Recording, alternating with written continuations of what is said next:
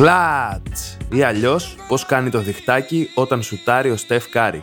Ένα podcast του Basketball Guru με τον Γκας Χρυσοχού. Μουσική 32 The Large και Energy. Παραγωγή Billy G. Φίλες φίλοι, γεια σας. Clutch νούμερο 15 σήμερα, ε, 22 Μαΐου, Δευτέρα την ώρα που ηχογραφείται αυτό το επεισόδιο. Μαζί μου είναι ο Αλέξανδρος Ομίτσιου. Καλησπέρα, Γκας. Πώς είσαι, Αλέξανδρε; Ε, αρκετά καλά τηρουμένο των αναλογιών των τελευταίων ημερών.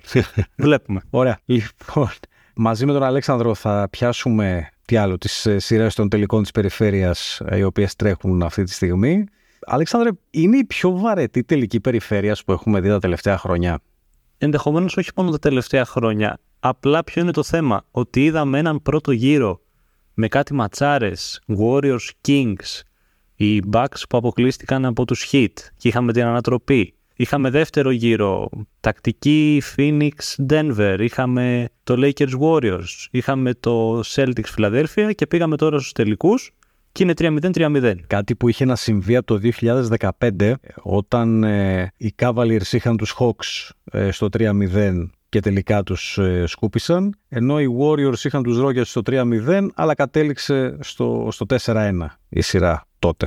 Πάντως δεν θα έλεγα ότι είναι βαρετή γιατί τουλάχιστον στο Denver Lakers ε, βλέπουμε ωραίο μπάσκετ από τον Denver, δηλαδή δεν είναι βαρετό να κάτσεις να τους δεις. Και αντίστοιχα, επειδή είμαι Lakers, το να βλέπεις τη Βοστόνη να χάνει 3-0 είναι πολύ απολαυστικό, δεν ξέρω για σένα.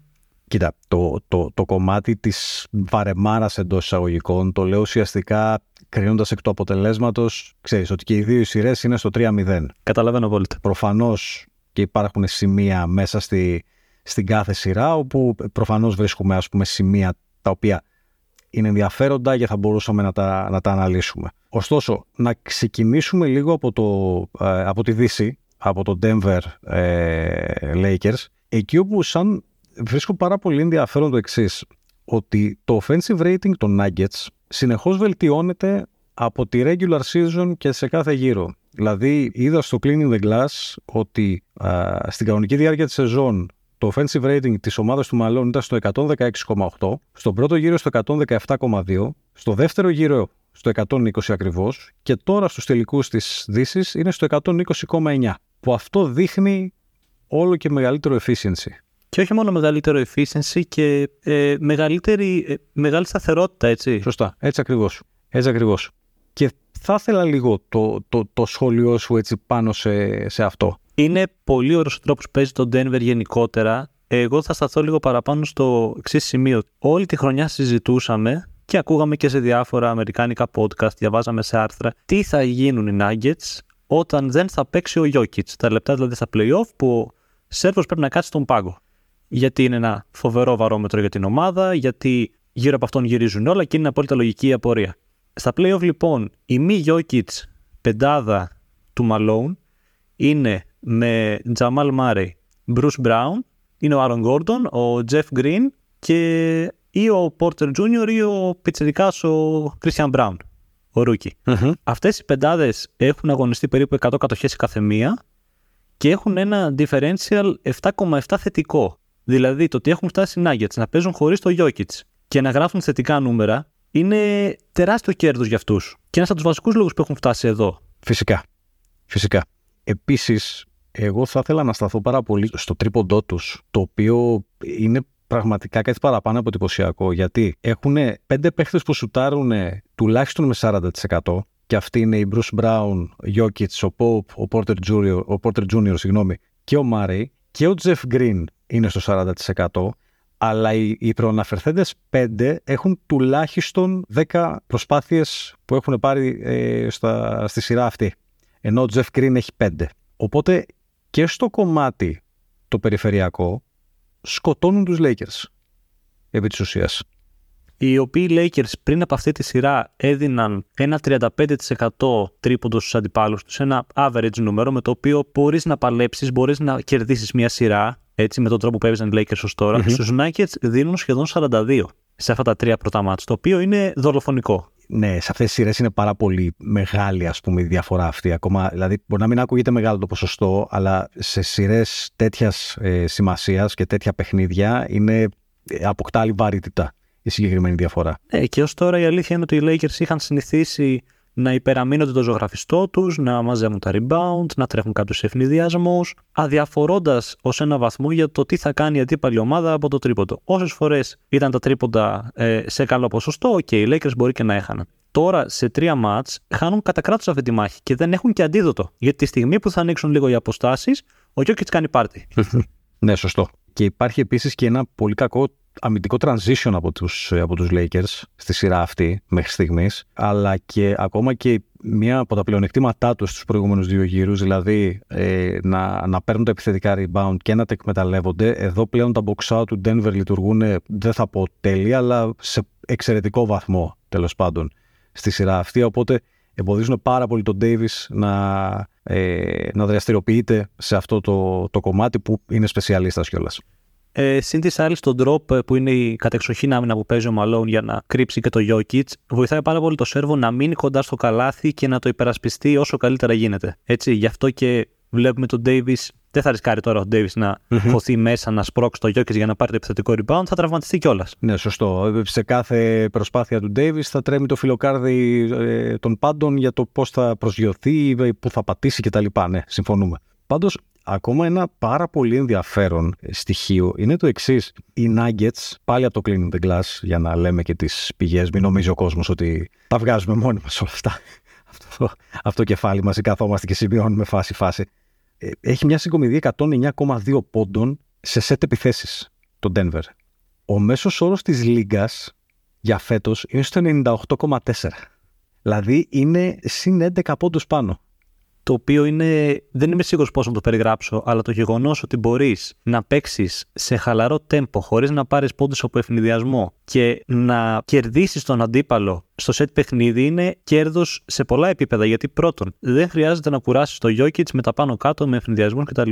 Mm-hmm από εκεί και πέρα, μια ομάδα που της αρέσει να παίρνει τα τρίποντα και να δημιουργεί προποθέσει για αυτά όπως είναι οι Nuggets, είτε μέσω του pick and roll του Murray με τον Jokic, είτε με τον Jokic στο high post, στο low post, πολύ πιο εύκολα θα τα βρεις στο set παιχνίδι παρά στον ευνηδιασμό που ο Jokic θα αργήσει να γυρίσει γιατί είναι αυτός που είναι. Ο Gordon δεν είναι ιδιαίτερα καλός ε, spot-up shooter, ειδικά στον ευνηδιασμό μπορεί να έρθει με ταχύτητα και να μην έχει καλή ισορροπία. Επομένως, για να εκμεταλλευτούν όσο καλύτερα μπορούν και αυτούς τους παιχτε έχουν ανάγκη το σετ παιχνίδι. Και το γεγονός ότι τόσο καλά σκοράρουν σε αυτή τη συνθήκη, νομίζω είναι ένας γρίφος που μάλλον μπορεί να λύσει ή αν μπορεί να λύσει είναι η άλλη ομάδα από εκεί. Πάντως, ακόμα και η συμπεριφορά του Γιώκητς, όπως τον έχουμε δει τα τελευταία χρόνια, δηλαδή αυτό το ότι παίρνει την μπάλα στην κορυφή, ότι ε, ψάχνει την καλύτερη δυνατή λύση με υπομονή, μπορεί να, ε, να κοιτάει στην δεξιά πλευρά και να βγάζει πάσα στην αριστερή γωνία ε, με μεγάλη ευκολία. Δηλαδή, όλο αυτό κάπως υπνοτίζει κιόλας τον αντίπαλο, γιατί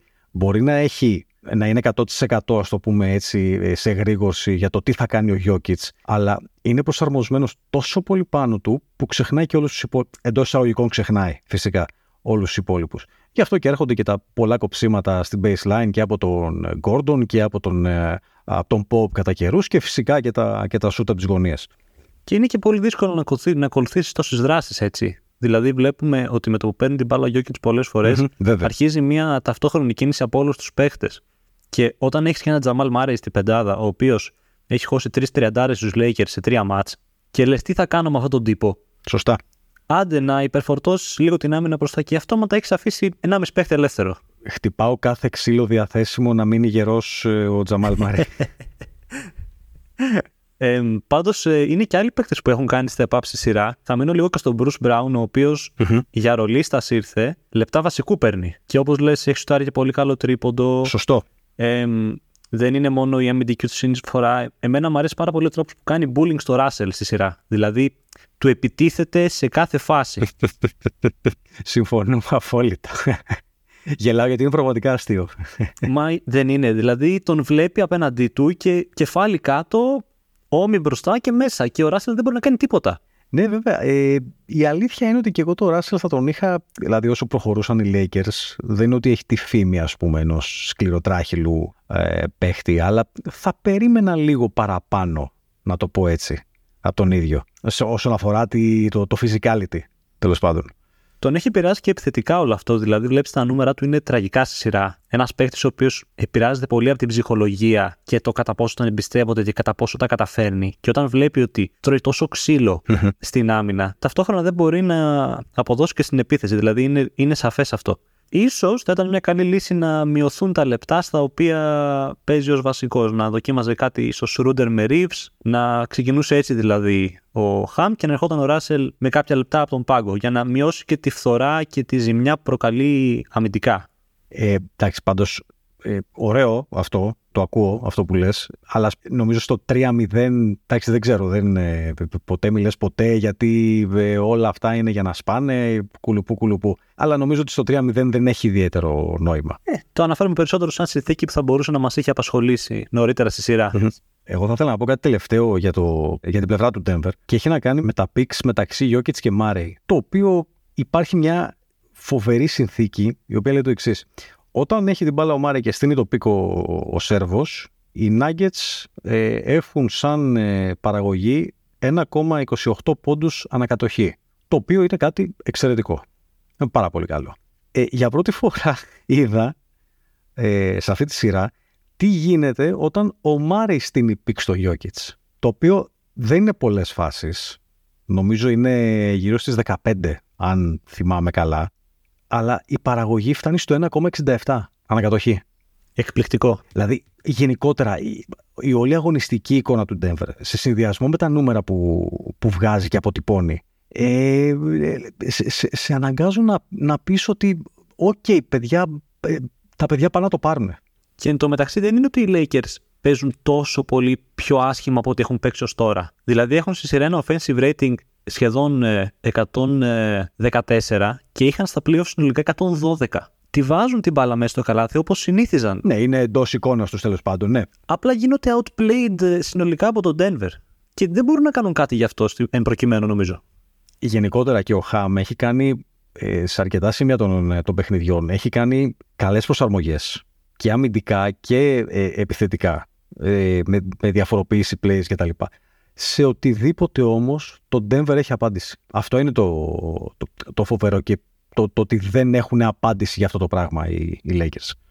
Μα μιλάμε για μια ομάδα αυτή τη στιγμή. Οι Lakers αυτή τη σειρά έχει assist ε, percentage 69,2-69,7%. Δηλαδή σχεδόν 7 στα 10 καλάθια είναι assisted. Την κάνουν τη δουλειά τους. Απλώς δεν μπορούν να προστατέψουν το καλάθι τους. Και Βέβαια. είναι πολύ δύσκολο για μια ομάδα που σφυριλατήθηκε μέσα Φλεβάρι να έχει αυτό το επίπεδο χημίας για να αντιμετωπίσει αυτό το Denver στα τέλη του Μαΐου. Δεν γίνεται. Το οποίο σφυριλατείται εδώ και 4-5 χρόνια επί της ουσίας. Ακριβώς. Είναι τεράστια διαφορά. Συμφωνούμε απόλυτα. Ωραία. Ε, δεν ξέρω αν έχεις κάποιο τελευταίο ίσως σημείο ε, για, τη, για τη σειρά αυτή. Ε, δεν έχω είναι η αλήθεια. Μ' άρεσαν πολύ τα picks που έστειλε ο Λεμπρόν με το Reeves για να πάρει το Μάρεϊ και να τον σφύρει και να τον κουράσει και να του πάρει φάουλ στο post κτλ. Σε μια προσπάθεια να τον βγάλει από το παιχνίδι όσο γίνεται, αλλά εν τέλει δεν λειτουργήσε και τόσο όσο θα περίμεναν μάλλον οι Lakers, γιατί και ο Μάρι είναι εξαιρετικός, mm-hmm. όπως προείπαμε, και έχει αμυνθεί και πολύ καλά σε συγκεκριμένες περιπτώσεις. Ναι, σωστό. Ωραία. Παίρνουν μάτς οι Lakers ή σκούπα; Και γεια σας. Πιστεύω θα το πάρουν ένα μάτς απόψε. Ενδεχομένως και τον Denver, επειδή αργούν και οι τελικοί να ξεκινήσουν και μπορούν να παίξουν άλλο ένα μάτς εντός έδρας, να μην ζοριστούν απόψε τόσο πολύ για να το πάρουν. Ανάλογα πώς θα πάει το match και ε, οι συνθήκες κτλ. κτλ. Κάπως έτσι είναι. Ωραία. Πάμε τώρα, στη, πάμε τώρα στην άλλη την πλευρά. Εκεί όπου χαίρεσαι που, που χάνουν οι Celtics. Γιατί χαίρεσαι, αλήθεια, Αλέξανδρε; Ακούγεται πολύ κακό. Ακούγεται πολύ κακό γιατί έχω και φίλους ε, Celtics κτλ. Και, και δεν θα έπρεπε να χαίρομαι γιατί είναι μια ομάδα η οποία. Θα το ακούει και ο Βούρδας τώρα σε μια γωνία και θα, θα συμφιλιάζεται τέλος πάντων. Ισχύει άπειρα. Δεν θα έπρεπε να χαίρομαι γιατί είναι μια ομάδα που είναι αυτός ο κορμός μαζί 6 χρόνια σχεδόν και πρέπει να ταμιφθεί κάποια στιγμή αυτή τους η υπομονή και αυτή τους η επιμονή στα δικά τους τα παιδιά. Η αλήθεια είναι αυτή. Το οποίο δεν θα συμβεί φέτος βέβαια. Παρότι είχαν τις καλύτερες για να γίνει αυτό, οι Bucks εκτός, τη Φιλαδέλφια την απέκλεισαν και ήρθε ο κύριος Jimmy Buckets και είπε: Παιδιά, ως εδώ. Ναι, η αλήθεια είναι ότι σε κάθε σειρά, κάθε χρόνο, σε κάθε σειρά playoff, ο Butler είναι, δεν ξέρω, δεν ξέρω τι μπορεί να έχει στο κεφάλι του ή τι πραγματικά είναι, είναι καταπληκτικός. Είναι καταπληκτικός. Λοιπόν, έχω μερικά ενδιαφέροντα νούμερα για τη σειρά αυτή και για τη σειρά αυτή μάλλον, πάλι από το Cleveland Glass. Οι Heat σουτάρουν με 47,8% από το τρίποντο. Καμία ομάδα στην ιστορία των playoffs στη σειρά των τελικών της περιφέρειας, στη, στη φάση μάλλον, όχι στη σειρά, στη, στη φάση των τελικών της περιφέρειας, δεν έχει σουτάρει ποτέ πάνω από 45%. Με minimum ε, 50 προσπάθειες από το τρίποντο. Να το ξεκαθαρίσουμε αυτό, γιατί εντάξει, okay, άμα δεν παίρνουν και πολλά τρίποντα, δεν έχει και νόημα λίγο αυτό το, ε, το στατιστικό. Αλλά εδώ συζητάμε ότι είναι κάτι, κάτι εξαιρετικό ως περίσταση. Ότι δεν το βλέπεις συχνά. Και αν περίμενες ότι θα, θα το έχει κάνει κάποιος, θα ήταν οι Warriors της προηγούμενης επταετίας. Η αλήθεια είναι αυτή ε, και το βλέπεις και στους αγώνες ότι παίρνουν. Ε, αρχικά είναι πολύ καλά μοιρασμένες οι προσπάθειες. Δηλαδή δεν υπάρχει παίκτης που να παίρνει τρελά, τρελά τρίποντα και να εκβιάζει προσπάθειες ή οτιδήποτε. Πολύ μετρημένα σουτ, ε, μέσα από καλή κυκλοφορία της μπάλας στην περιφέρεια. Ε, από τον Αντεμπάγιο inside out παιχνίδι ε, να βρει ελεύθερο τον εκάστοτε Στρούς, Ντάνκαν Ρόμπισον, Μάρτιν, οτιδήποτε. Είναι, και είναι εντυπωσιακό ότι έχουν αυτό το ποσοστό με τόσο πολύ μοιρασμένο το παιχνίδι από το τρίποντο. Mm-hmm. Συμφωνούμε. Και χωρίς κάποιον, δηλαδή πέρα από τον Ντάνκαν Ρόμπισον, δεν υπάρχει κάποιος κλασικός σουτέρ στην ομάδα. Ναι, ο άλλος ε, κλασικός σουτέρ θα ήταν ο Χείρο, αλλά δε, δε, δεν είναι εδώ. Ακριβώς. Ωραία. Ε, Μιλώντας τώρα για Duncan Robinson, έχει κάνει τρομερό step up. Και το λέω τρομερό, δεν είναι η, η, η παραγωγή του είναι στους 12,3 πόντους στη σειρά, αλλά Εάν βάλουμε κάτω την όλη του πορεία μέσα στη, στη σεζόν, πάρα πολλά σκαμπανεβάσματα, ε, σύν ότι ε, υπάρχει τρομερή πίεση ε, καθώς οι, οι Heat πλήρωσαν, θα πληρώσουν 90 εκατομμύρια για 5 χρόνια για αυτόν τον παίχτη, οπότε σαφώς και οι προσδοκίες είναι πάρα πολύ μεγάλες από τον, ε, από τον Robinson, για τον Robinson μάλλον. Τραυματίζει το Hero, κάνει step up ο Robinson και στη σειρά αυτή, όπως ε, είπα πριν λίγο, είναι στους 12,3 πόντους και σουτάρει, έχει πάρει 15 τρίποντα και έχει βάλει τα 8. Δηλαδή 53,3%. Και δεν είναι καν η πιο αποτελεσματική ρεζέρβα τους. Αυτό είναι που είναι το, το φοβερό.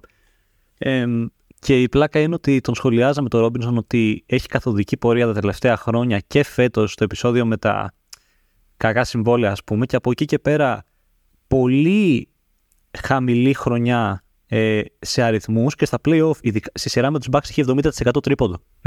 Σωστά. Σωστά. Από εκεί και πέρα πήρε ένα τρομερό boost ψυχολογικό ε, και παίζει όντως πολύ καλά στα playoff. Το οποίο boost από τη σειρά με τους Bucks το έχει πάρει όλη η ομάδα. Δηλαδή, καθώς νίκησαν το Milwaukee, πιστεύουν ότι μπορούν να νικήσουν τον καθένα. Και φαίνεται αυτό, δηλαδή χάνουν και δεν πελαγώνουν, δεν πανικοβάλλονται. Είναι ήρεμοι μέσα στο γήπεδο, ξέρουν ότι μπορούν να νικήσουν και πηγαίνουν στους go-to guys, είτε είναι ο Butler, είτε είναι ο Ντεμπάγιο, είτε είναι ένα after time out play για τον Robinson ή τον Martin ή το οτιδήποτε.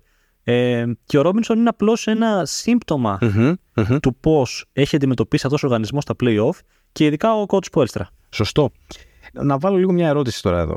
Το γεγονός ότι έχει τραυματιστεί ο Hero και έχει κάνει το step up ο, ο Robinson, θεωρείς ότι γύρει ένα θέμα ε, συνύπαρξης των δύο στην ομάδα; Ότι δηλαδή πρέπει να υπάρχει είτε ο ένας είτε ο άλλος, ότι δεν μπορούν να είναι και οι δύο μαζί; Δεν θεωρώ ότι υπάρχει θέμα. Γιατί, Γιατί ο Χείρο αρχικά ήταν ένας score creating παίκτης, ο οποίος έπαιζε και με την μπάλα στα χέρια και μέσω του μετά από ντρίμπλα και κάποια screen έτσι θα εκμεταλλευόταν για να ε, σουτάρει από μέση απόσταση. Ο Duncan Robinson είναι ένας καθαρά catch shoot παίκτης, ο οποίος ε, θριαμβεύει σε συνθήκες ε, οι οποίες είναι χτισμένες γύρω από αυτόν ειδικά.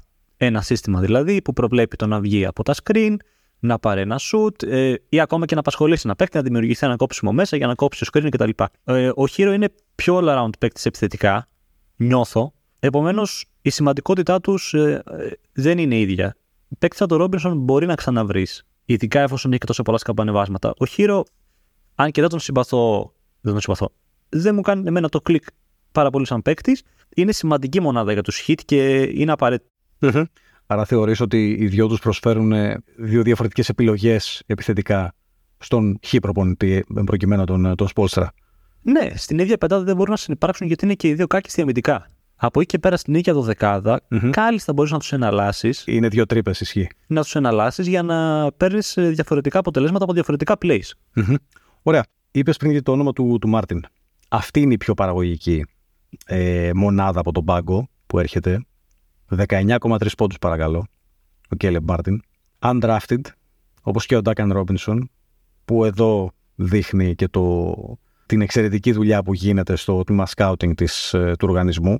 Ε, νομίζω ότι okay, βλέπαμε γενικώς ότι είναι ένας καλός two-way παίχτης ο Μάρτιν, ειδικά φέτος, αλλά σε αυτή τη, ε, τη σειρά νομίζω ότι έχει απο, απογειώσει το two-way παιχνίδι του και επίσης δείχνει ότι μπορεί να είναι και closer στο, στο crunch time. Δηλαδή, στο, στο τρίτο παιχνίδι τραυματίστηκε ο Λαβ ε, στο, ε, στον Αστράγαλο νωρίς. Μπήκε ο Κέλεμ μέσα και λες και ε, δεν συνέβη τίποτα. Ε, δεν ένιωθε τίποτα. Μπήκε, έπαιξε. Ήταν πραγματικά πολλά μπράβο και στον παίχτη και στο, στον οργανισμό για, για όλο αυτό που έχουν χτίσει εκεί πέρα.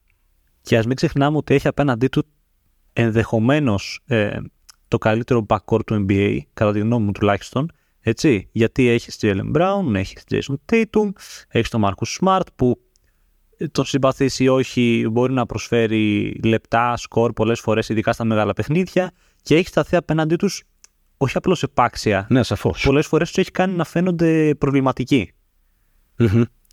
Ε, για το undrafted που είπες, οι Miami φέτος αγωνίστηκαν με 7 undrafted παίκτες σε όλη τη σεζόν. Ε, αν δεν κάνω λάθος, οι 5 είναι αυτή τη στιγμή στο ενεργό rotation. Το οποίο είναι ακόμα πιο εντυπωσιακό για το πού βρίσκεται αυτή τη στιγμή το Miami, τι ετοιμάζεται να κάνει.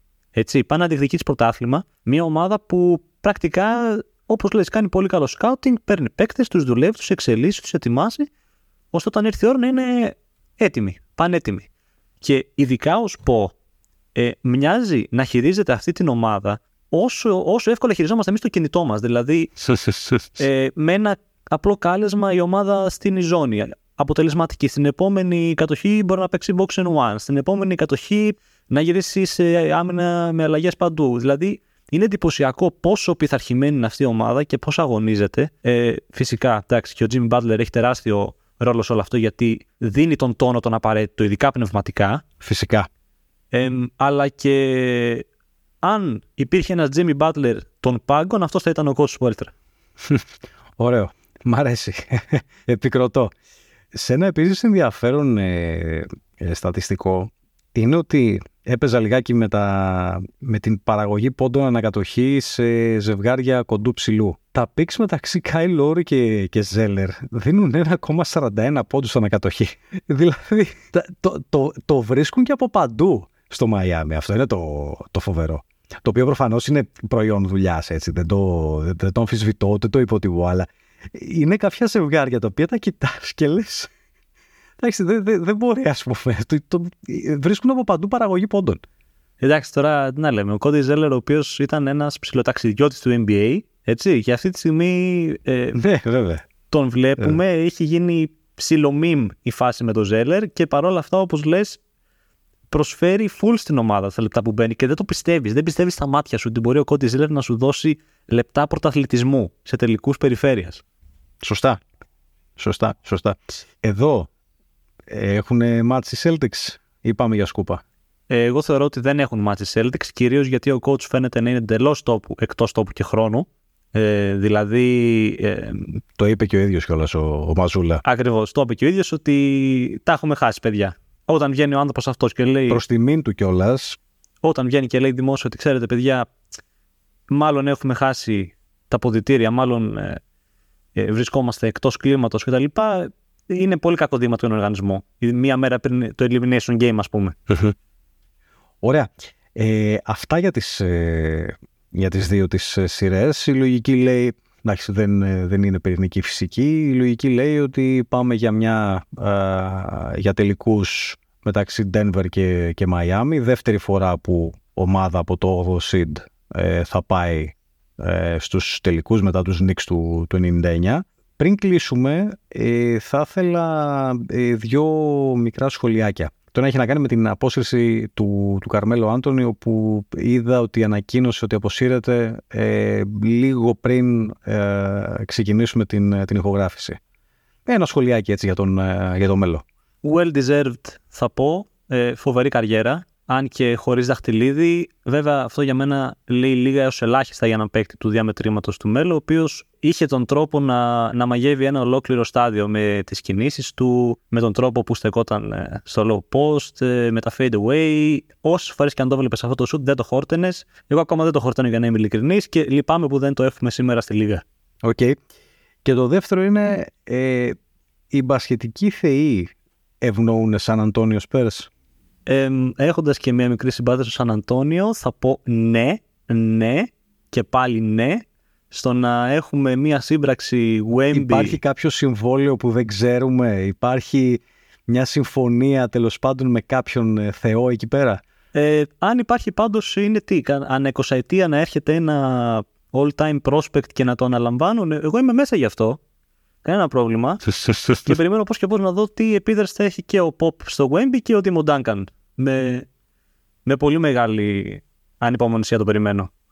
Ε, εγώ βλέπω λίγο ε, Πόποβιτς σαν έναν ε, παππού που, ήταν, ε, που τον έβλεπες ας πούμε είναι δεν είναι καλά και έρχεται το πρώτο εγγόνι και ξαφνικά παίρνει 10 χρόνια ζωής. Δηλαδή έχω λίγο στο μυαλό μου αυτή την, την αναλογία για τον Πόποβιτς. Ε, έχεις απόλυτο δίκιο. Είναι και το μέγεθός του τέτοιο πλέον που είναι ιδανικό για αυτό το παλικάρι που έχει πάρει τόσο, τόσο spotlight πάνω, τόση προβολή, χωρίς να έχει αποδείξει τίποτα ακόμα στο NBA, να βρεθεί υπό την mm προστασία ενός ανθρώπου ο οποίος θα τον γιώσει με τον τρόπο που πρέπει και όταν πρέπει. Και δεν θα του χαϊδέψει και τα αυτιά. Εννοείται και θα έχει δίπλα του εννοείται και τον, ε, και τον Duncan και φαντάζομαι ότι αν ζητήσει ο Πόποβιτς ε, μια βοήθεια και από τον Πάρκερ ο, ο Τόνι δεν θα πει όχι. Αν θέλει να κάνει κι αλλιώς. Σαν, ε, έτσι ακριβώς, ναι, σαν Γάλλος κι αυτός που είναι. Ωραία. Ε, Αλέξανδρε, δεν ξέρω αν έχεις κάποιο α, έτσι, τελευταίο α, σημείο, παύλα σχόλιο που ίσως θα ήθελες να πεις; Είμαι ok, όλα good. Όχι, είσαι, είσαι ok. Ωραία. Ε, σε ευχαριστώ πάρα πολύ για την, ε, για την παρουσία σου ε, στο, στο επεισόδιο αυτό. Ε, σας, ευχαριστώ, σας ευχαριστούμε και εσάς που θα ακούσετε το σημερινό Clutch. Ε, μας ακούτε από ε, όλες τις διαθέσιμες πλατφόρμες και στο Spotify και στο Google Podcast και στο YouTube και φυσικά θα δείτε σχετική ανάρτηση και στο site. Να είστε καλά, μέχρι το επόμενο Clutch. Γεια σας. Χλατς! Ή αλλιώς πώς κάνει το διχτάκι όταν σουτάρει ο Στεφ Κάρι. Ένα podcast του Basketball Guru με τον Γκας Χρυσοχού. Μουσική 32 The Large και Energy. Παραγωγή Billy G.